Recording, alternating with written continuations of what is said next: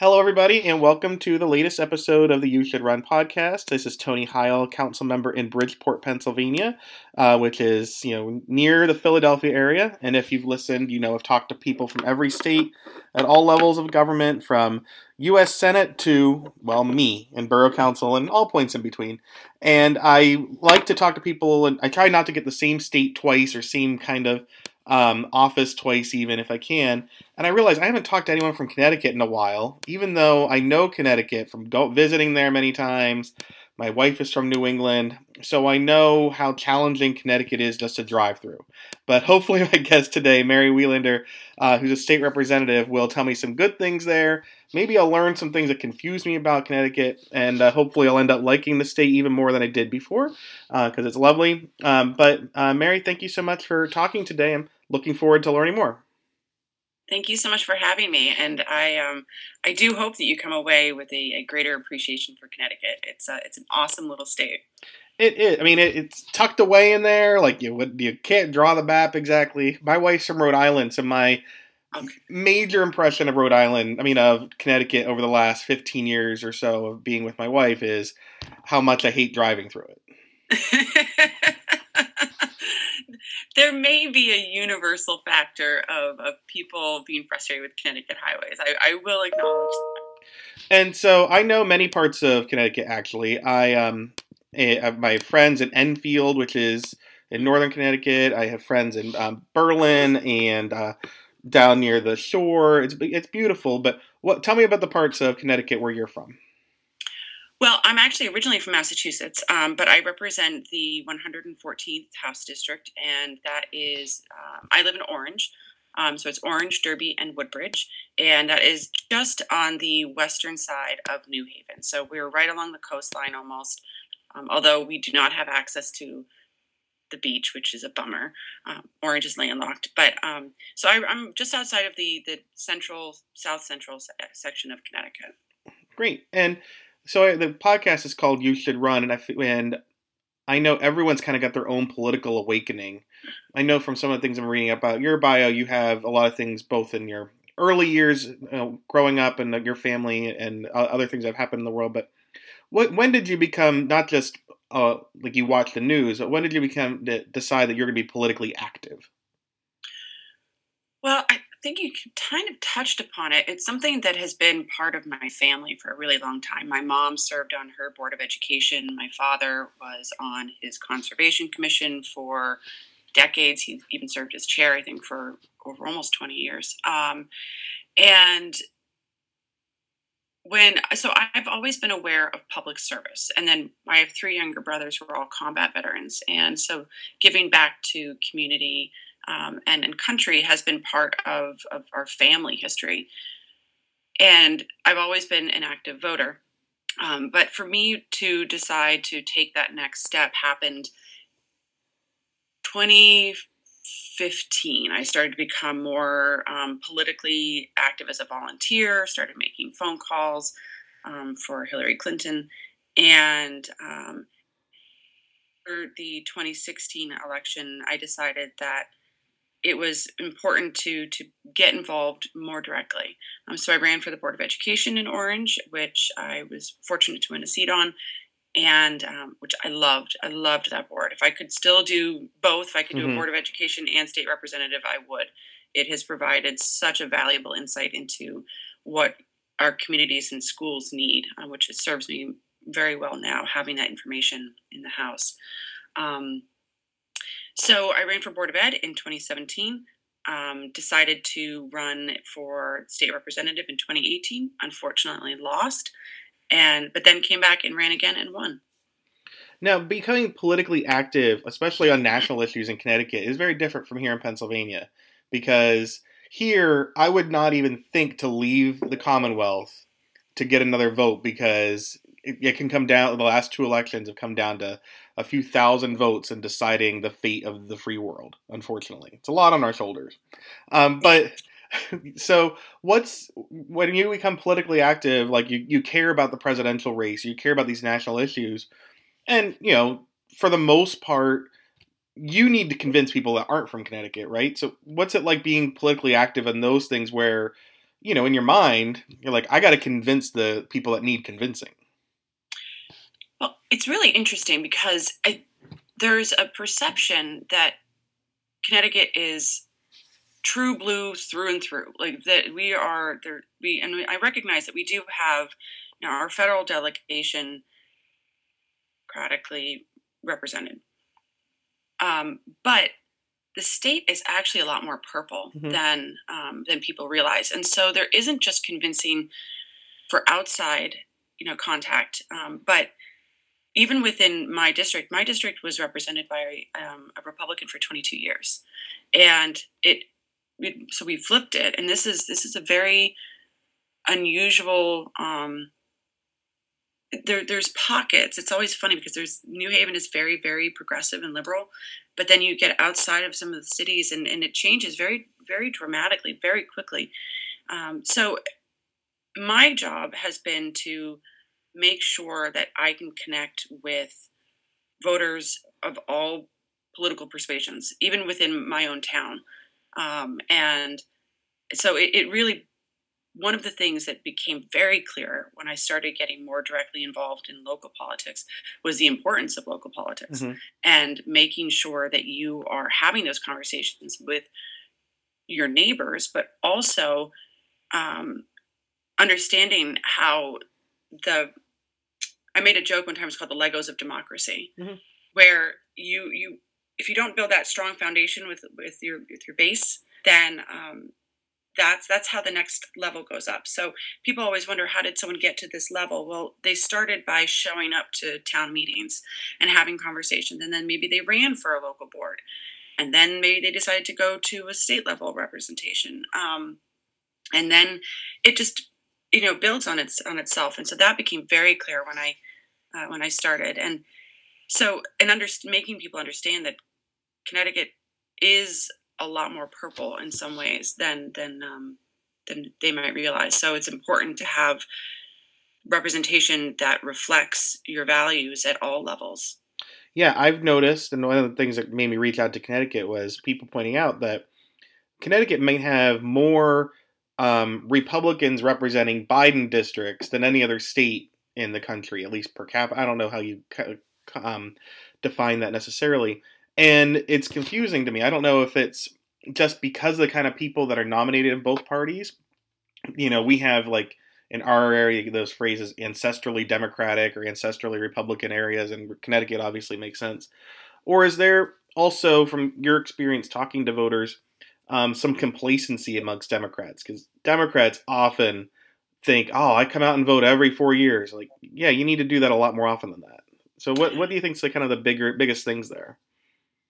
I think that's definitely something that happens mm-hmm. everywhere is the complacency, yeah. um, and and the lack of turnout for the local. You know, your your school budget shouldn't have. You know, and I live in a town of um, 13,000.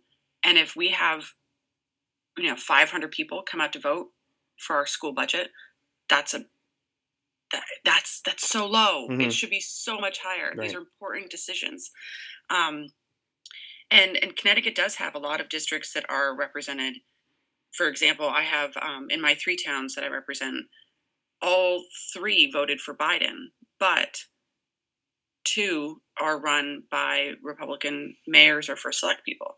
So it's there's a lot of crossover, and so I think communicating to people that you you have to show up every time is really important. And I don't know if people are understanding some of the threats that every state states are seeing across the country, mm-hmm. and that sometimes those protective margins for um, values that we have come to just accept and and expect. Um, though those protective barriers, those those boundaries, um, are not as strong as maybe they think. And I noticed from a lot of things you've posted that you talk about the bipartisan bills you passed and and things like that. And here in Pennsylvania, it seems like no one ever wants to take claim for bipartisan. Maybe they will in certain districts, right? And and, and it's a big frustration in our legislature where no Democrat can get a vote on their bill. It has to be a Republican bill that a Democrat's on. Um, and it seems like there, like there's no incentive to be bipartisan. Unfortunately, it's really frustrating. Do you think, based on the the way that those landscapes are in Connecticut, that you know there's more incentive to be bipartisan and it's easier to cross the aisle than maybe in some other states? I absolutely agree with that. Um, I think if you if you look at the the final vote tallies for most every legislator, and there's 151 of us in the Connecticut House.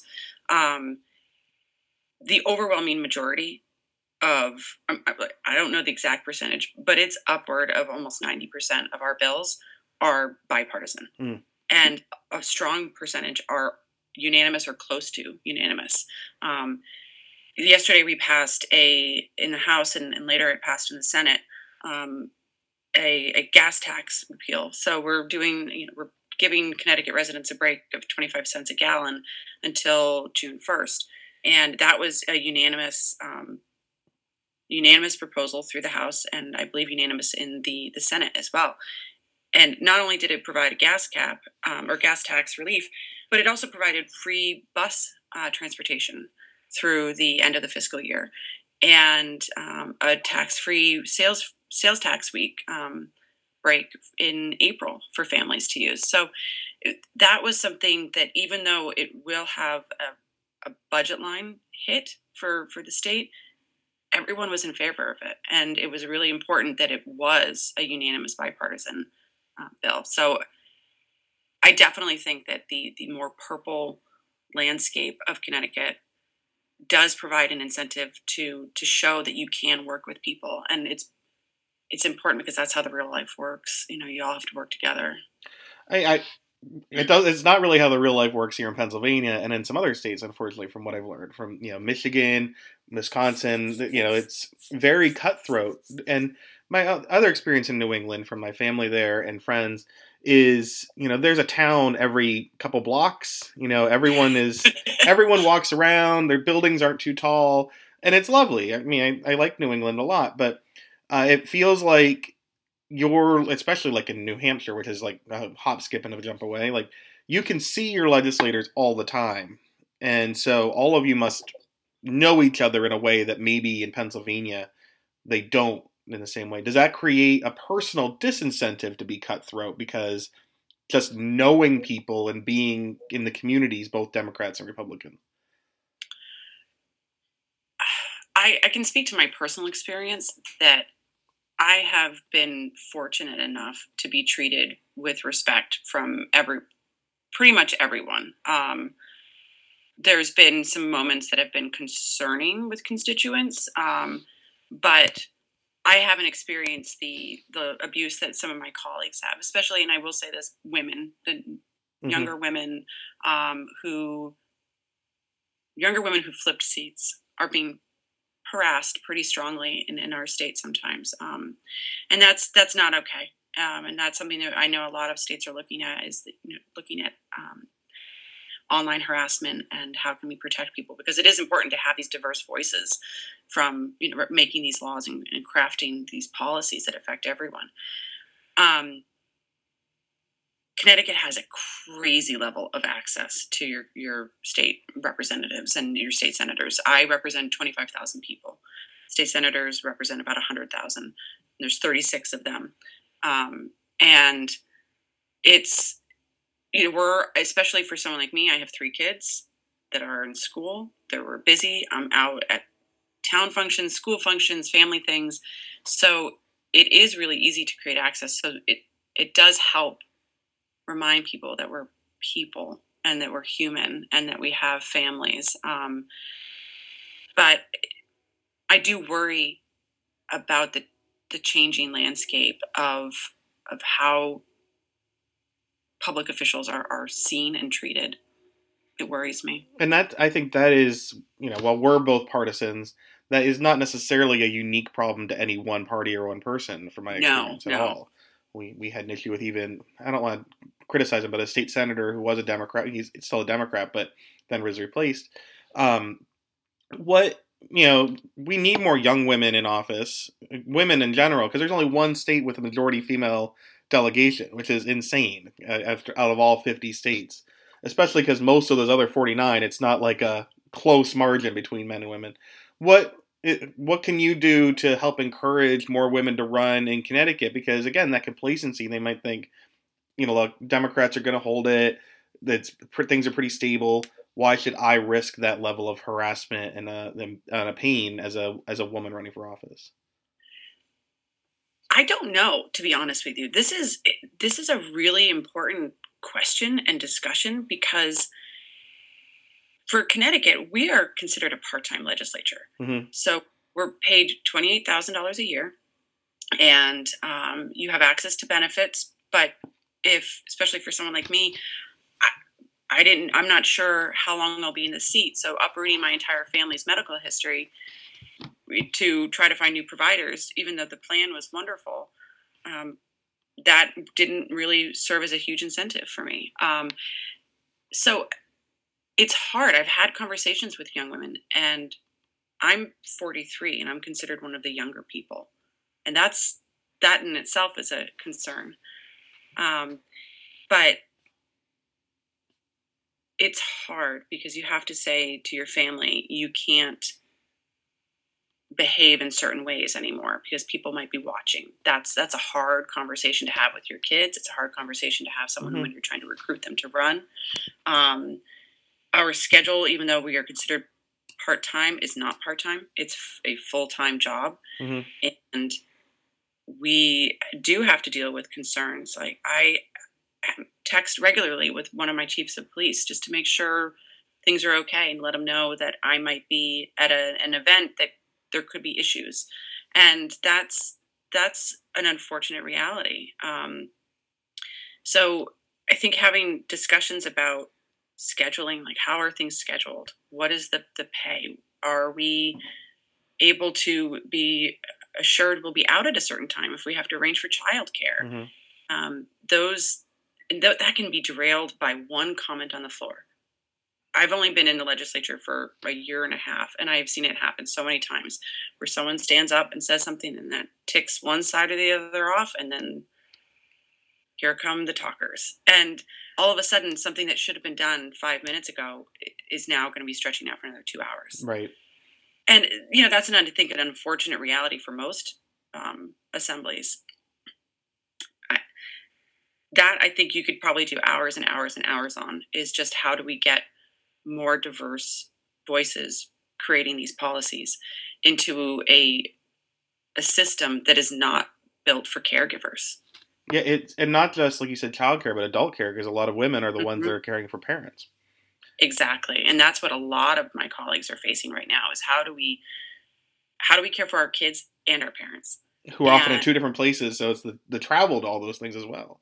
And then if you build in the like the safety concerns this past couple of years of you know, I'm going into a chamber with, you know, hundreds of people mm-hmm. or even, you know, we're not able to social distance really. And um, we did have the option for remote voting from our offices. Um, but we're still always concerned about, okay, we're going into work. What are we bringing home? Right. And, you know, and that's, and then what am I potentially bringing into my community when I go out and I try to make sure I'm listening to constituents? Yeah, it's a concern in a lot of ways. And I know you, you talked about security. I have a neighbor I could walk to his house in three minutes who was at the insurrection. So oh, I know it's uh, worrisome. he comes to our meetings often. He doesn't talk all the time, but um, it's worrying to a few of us. You know, uh, mm-hmm. and that Trumpification of that side. And he wasn't. I mean, I knew he signed my petitions eight years ago. Is, the flip on some people has been astounding. So you've Things seen that, that even in more moderate purple Connecticut as well, because yep. Connecticut is kind of like my county, Montgomery County, Pennsylvania. It's like feels like a pretty good um, comparison. So it's the same kind of thing where people you knew were just like, "What happened to Bob?" Yeah, yeah, it really, it very much so. And in my world, I mean, I used to be the PTA president of our school to see some of the changes in some of, of the moms as well. Um, and that has a trickle down effect. And you know, I, I, mean, everyone is entitled to their their personal political opinions, um, but it has been astounding to to see the how some people have changed their fundamental core beliefs. Um, it's kind of hard to know what is actual belief because they move, they zigzag so much. It's like, well, do mm-hmm. you wait, you believe that? And, and it's dangerous because their beliefs, at least here in Penn, they tried to overturn the election here in PA. Obviously, you're a little bit away from that there, but yes. Um, you know, on that note, though, here in PA with a not huge Republican margin, they went so far as to sign a letter saying to overturn our election, uh, based on a bill that Republic, many of them who I've met and actually have before liked in some way, even if we disagreed upon, um, based on a bill that they had passed a year before. So just ridiculous logic. Um, so they're like cutthroat and all these things. Um, do you, would you rather have the friendly atmosphere that you have with a smaller or purplish districts and margins, or have a slightly larger margin for your party and you know just be more over the top with what you want to do? What would you rather have like that nice atmosphere? Where you're still passing a lot of things you want or over the top and just because that's a lot of energy too it's a lot of energy um it i will say i mean we have a, a democratic majority in both chambers um, and we have a democratic governor um, and so we are able to pass a number of, of priorities for, for our party. Again, the vast majority are all bipartisanly mm-hmm. supported, and and I think that that's it is important to note that you can have bipartisan and respectful dialogues about major issues and still represent different parties. Um, I, I I've when I was mentioning the real world earlier, I think it's it, when I, I was referring to like actual society. You go to a business, you go to an office, you are going to be working with people who have different beliefs and you still have to make sure that the reports are done on time mm-hmm. and the you know the sales happen and the, the product product gets out and that's going to happen no matter where you fall on the political spectrum um, and so i think if you are going to try to solve problems for the real world, then your chamber has to behave in a way. And it, it is frustrating for me, I will say, to have private conversations with my colleagues um, on both sides of the aisle where they say, you know, they're like, I, I really, I like this idea. I don't think I can support it. Or um, this is something, you know, I agree with you. And then they'll publicly say something that is very, very partisan and not what I expected. Um, I, I'm new at politics, but I tend to just, I am who I am. Um, and I know that things can change and people can change, but to have a flip between a conversation mm-hmm. and a mm-hmm. press conference, that's frustrating yeah. to me. And I, I, I don't think that people are served well when you are, are twisting yourself in some ways. And, um, and you you were involved on a very local level, and it's a lot harder to like on council or in school board. It's harder to do that on a local level because you are working on those things so intimately, and you know it, it's rare to see a school board member that works well with everybody internally, and then they go out and they're a jerk. That's not the way it is there. No, it's not. And I think it, and that's where most of us get our start. And so I, I wish I saw that reflected more in, mm-hmm. in different, um, in different things. But I also understand that people have a role to play. And that's, you know, your role as a leader and also as a, um, part of it's your communication process. So I think with, especially, especially with my district, I'm able to, at this point, speak pretty frankly mm-hmm. and um, and walk that line. I mean, I have I have a very three towns that have very distinct needs, and in after redistricting, if I'm fortunate enough to win re-election, um, I will have four towns that I represent and that have multiple other representatives that you know are because I'm not sure if you've looked at the map, but so I live in Orange. Orange has 13,000 people. right. And we have three different state representatives. Mm-hmm. And I represent half of Derby, and they have we have three different state representatives for Derby, and that has like 9,000 people. It's so there's a lot of overlap. You have to do a lot of collaboration, um, and you also have to reflect the needs of your constituents, which are not going to be the same unless you have one town that mm-hmm. is pretty homogenous. Yeah, and even sometimes, like I was talking with Kam Buckner recently, he's a state rep from Chicago. Like that town is very diverse from one block to the next, and people don't yes. think about it when you're not from there. Um, but you you talk about all the bipartisan things you've done. You talk about like your kind of motivation. So, but we haven't talked about what you've done. So that is unfortunate. You need to get some credit. So, what are the you know you've only been in office for a short time, but you have accomplished some things that you wanted to do. So, what have you been most happy to say? I did this. I am like a lead on this, and it got done. Oh, I'm I've been very fortunate um, to have, find some really great collaborators, um, but some of the the work that I'm the most proud of is the the work done to protect children. I serve as vice chair of the Children's Committee, um, and we have done uh, work that is trying to expand um, mental and behavioral health access to our schools, to our um, communities, and I did some work on that last year. Um, and got a couple bills through about with that in mind to try to establish school-based mental health clinics so we can get those tier one interventions right into our schools mm-hmm. um, i'm continuing to work as a there's a very small group of us there's about five five or six of a bipartisan working group that the speaker of the house put together um, because his priority was children's access to mental health and so we are putting That's forward good. some what i hope to be transformative legislation to try to address the mental behavioral behavioral health crisis in our state, um, short term, long term plans. Um, and then this year, my focus has continued to be on mental health, but also protecting children from online exploitation and abuse. Mm-hmm. And so I am hoping to hear today that some of the language that is going through the Judiciary Committee um, to expand our statutes to to cover a broader array of um, abuse directed at children online. I'm hoping that that will go through and get out of committee, and I can help present it on the floor. Um, and we're also establishing a task force to look at how abuse of children is happening across the state, how often the methods, and if it's being prosecuted and why.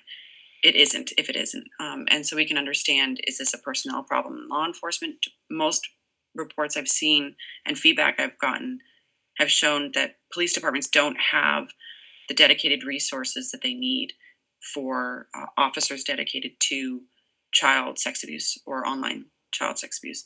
And um, so we want to make sure we can identify those gaps and work to fill them.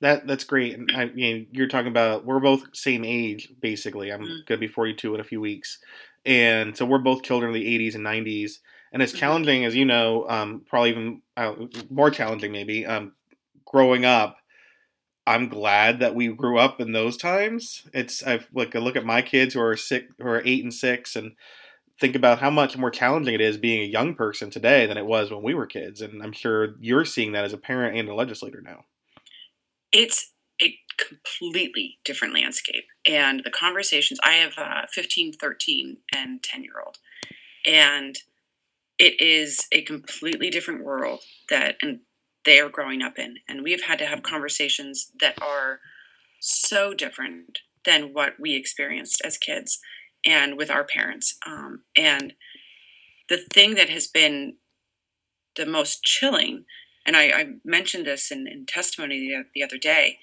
is that the stereotype of the the stranger in the van the the you know person mm-hmm. on the corner who you're not you know it's like stay away from that person that is not the case anymore your child could be sitting next to you on the couch and get a direct message from someone across the state across the country that is horrific horrifically abusive mm-hmm. and explicit and you might not know.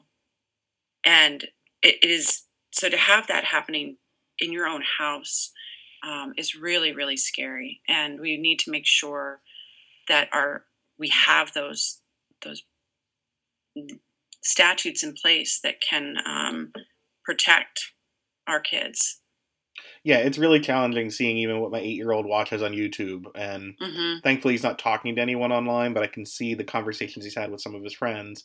Some of them already getting in trouble as innocent kids. Yep. But you know, kids are curious. Kids are kids are kids, and it's important to. I think when you have parent your parents in the in legislatures who understand that, it's important. Um, one last um, topic that is much less serious. The reason I picked you of the people to talk to in Connecticut is pizza. you it's in your profile. Obvi- I had pizza for breakfast and dinner last night. Um, what is what kind of pizza should people be getting when they get into Connecticut? What what do you like? Is it just the same regular stuff that everyone else likes, or is there something special that we're missing out on? Oh, pizza. I know Connecticut is really like the home of original pizza in this country. Like, I I love pizza. I Yes. love pizza so much. Um, so I'm so happy you brought this up. Uh, New Haven pizza Yes. is the best pizza, hmm and there's a number of different places, and this can start, you know, a lot of battles if you start mentioning who you know where you prefer. Um, I, I will go on record and say that Pepe's is my is my favorite. Um, but recognize that you know Sally's is awesome. The um, mashed potato pizza at Bar is amazing. Um, modern pizza, I went through a really strong modern phase when I was pregnant with my son. They have like this charred crust. Oh, my wife I like that. yeah, it's it's just it, it it's like it's bubbly. It's a thin crust pizza. They all make their own sauces. You really have to find the one that you love, but um, I you will not be able to find bad New Haven pizza. Mhm. You know those four places, and I know there's more. There's Zuppardi's in West Haven. There's Roseland. There's um, Tipsy Tomato. I mean, we're going into the Valley now. I mean, there's there's some. It's amazing. Just I would do if I if someone really loved pizza, they should come to New Haven, come to Connecticut, map it out, and do like a pizza tour, and just like make this the pizza trail. It's and to add on to that, if you like, you know, beverages, adult beverages, um, we have some amazing breweries, and the the the brew trail of of Connecticut is is really great. I don't think a lot of people are thinking about that. Like, I mean, I know P- Connecticut's famous for pizza, and some other states or parts of states are very underwhelming in comparison. So Yes. Next And any claims, any claims that someone else is these the home of the world's best pizza are false. I think I think Detroit got a, a shout out I, I saw that, and I think everyone made fun of it. Yes, You know, no no no uh, slight can- to Detroit. you can you can slight them. It's okay. You're not going to lose any votes by slighting Detroit pizza. this is true. I, yeah. there's no one in dairy. There's no one in Orange that's going to be like, "What? That's my that's my issue." Is that, that kind of, now we, there was a big debate though. We did declare pizza as the state food last year, and there was a, a, a heated floor debate between um, pizza and lobster rolls. So That you know. was I do remember going through Connecticut to get to Rhode Island, and there was someone dressed up as a lobster roll to sell them to sell at a rest stop to sell the McDonald's lobster roll, and I thought, no, I am not coming No. to New England to getting lobster at McDonald's. I don't care how good it is. That's No, not going to happen. definitely, definitely don't. Definitely don't. No, No, but I, I do love going to New England. Uh, maybe we'll we'll be there this summer sometime, and uh, to get back there for the first time in quite a while. Um, so before I before I let you go, if people are interested in following you, maybe getting some encouragement, what's the best pl- ways for people to follow you online? Um, right now, my Twitter and um, Twitter, Instagram, and um, my campaign Facebook page that I maintain um, independently is all at Welander for CT. Um, Well, that's W E L A N D E R F O R C T. well that is a good thing for Welander be, to be for for sure. Yes. So- and and if you um, are ever not for Connecticut anymore, you can just rename it Welander for pizza, and I'm sure people will understand.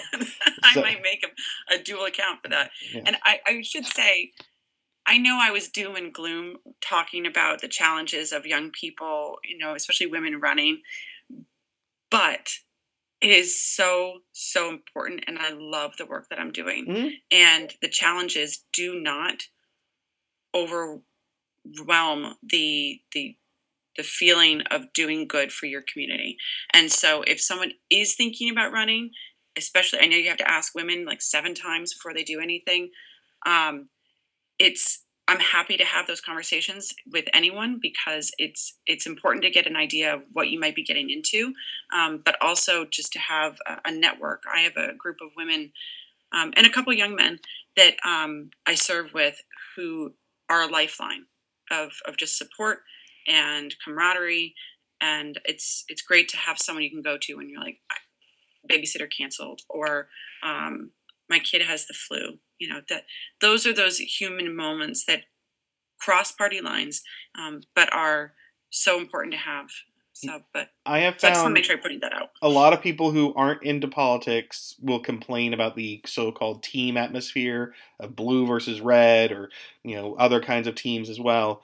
But that does mean that people in politics whether you're in office or just in the atmosphere often will be more encouraging than I think people realize. And but they're not going to be encouraging until you get involved and put your name out there. And there are a lot of resources to help, but only if you are willing to try.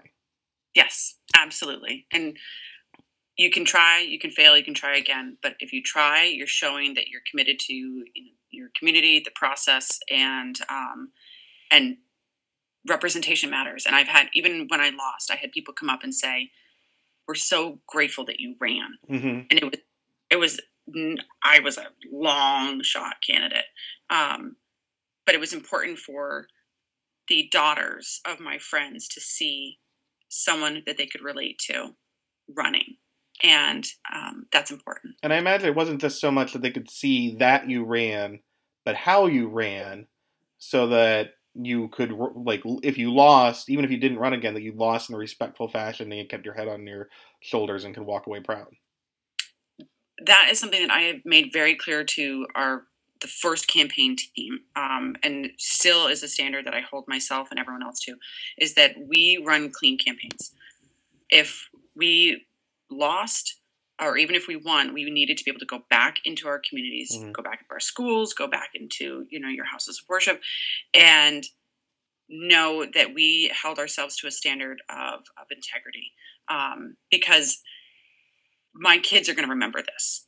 They're going to remember how their mother behaved, and other people will, will remember. And I, I never wanted to put anyone in a position where they felt embarrassed or um, upset and we're not all going to agree but there you can hold yourself to a level of of decorum and and respect and integrity and and still do this work well i think we need more of that whether it's in connecticut pennsylvania or any other state or commonwealth that's what we need in politics uh, so thank you so much mary for sharing your, your time and i hope if uh, anyone's listening they'll be encouraged reach out to Welander for ct and maybe they'll want to run for Congress or run for state rep or run for city, city councilor or school board or anything, and you can help them out. Awesome. Thank you so much for this opportunity. It was really great chatting with you. Great. Have good luck in Connecticut. And if you're listening, maybe you should run for office too. Absolutely.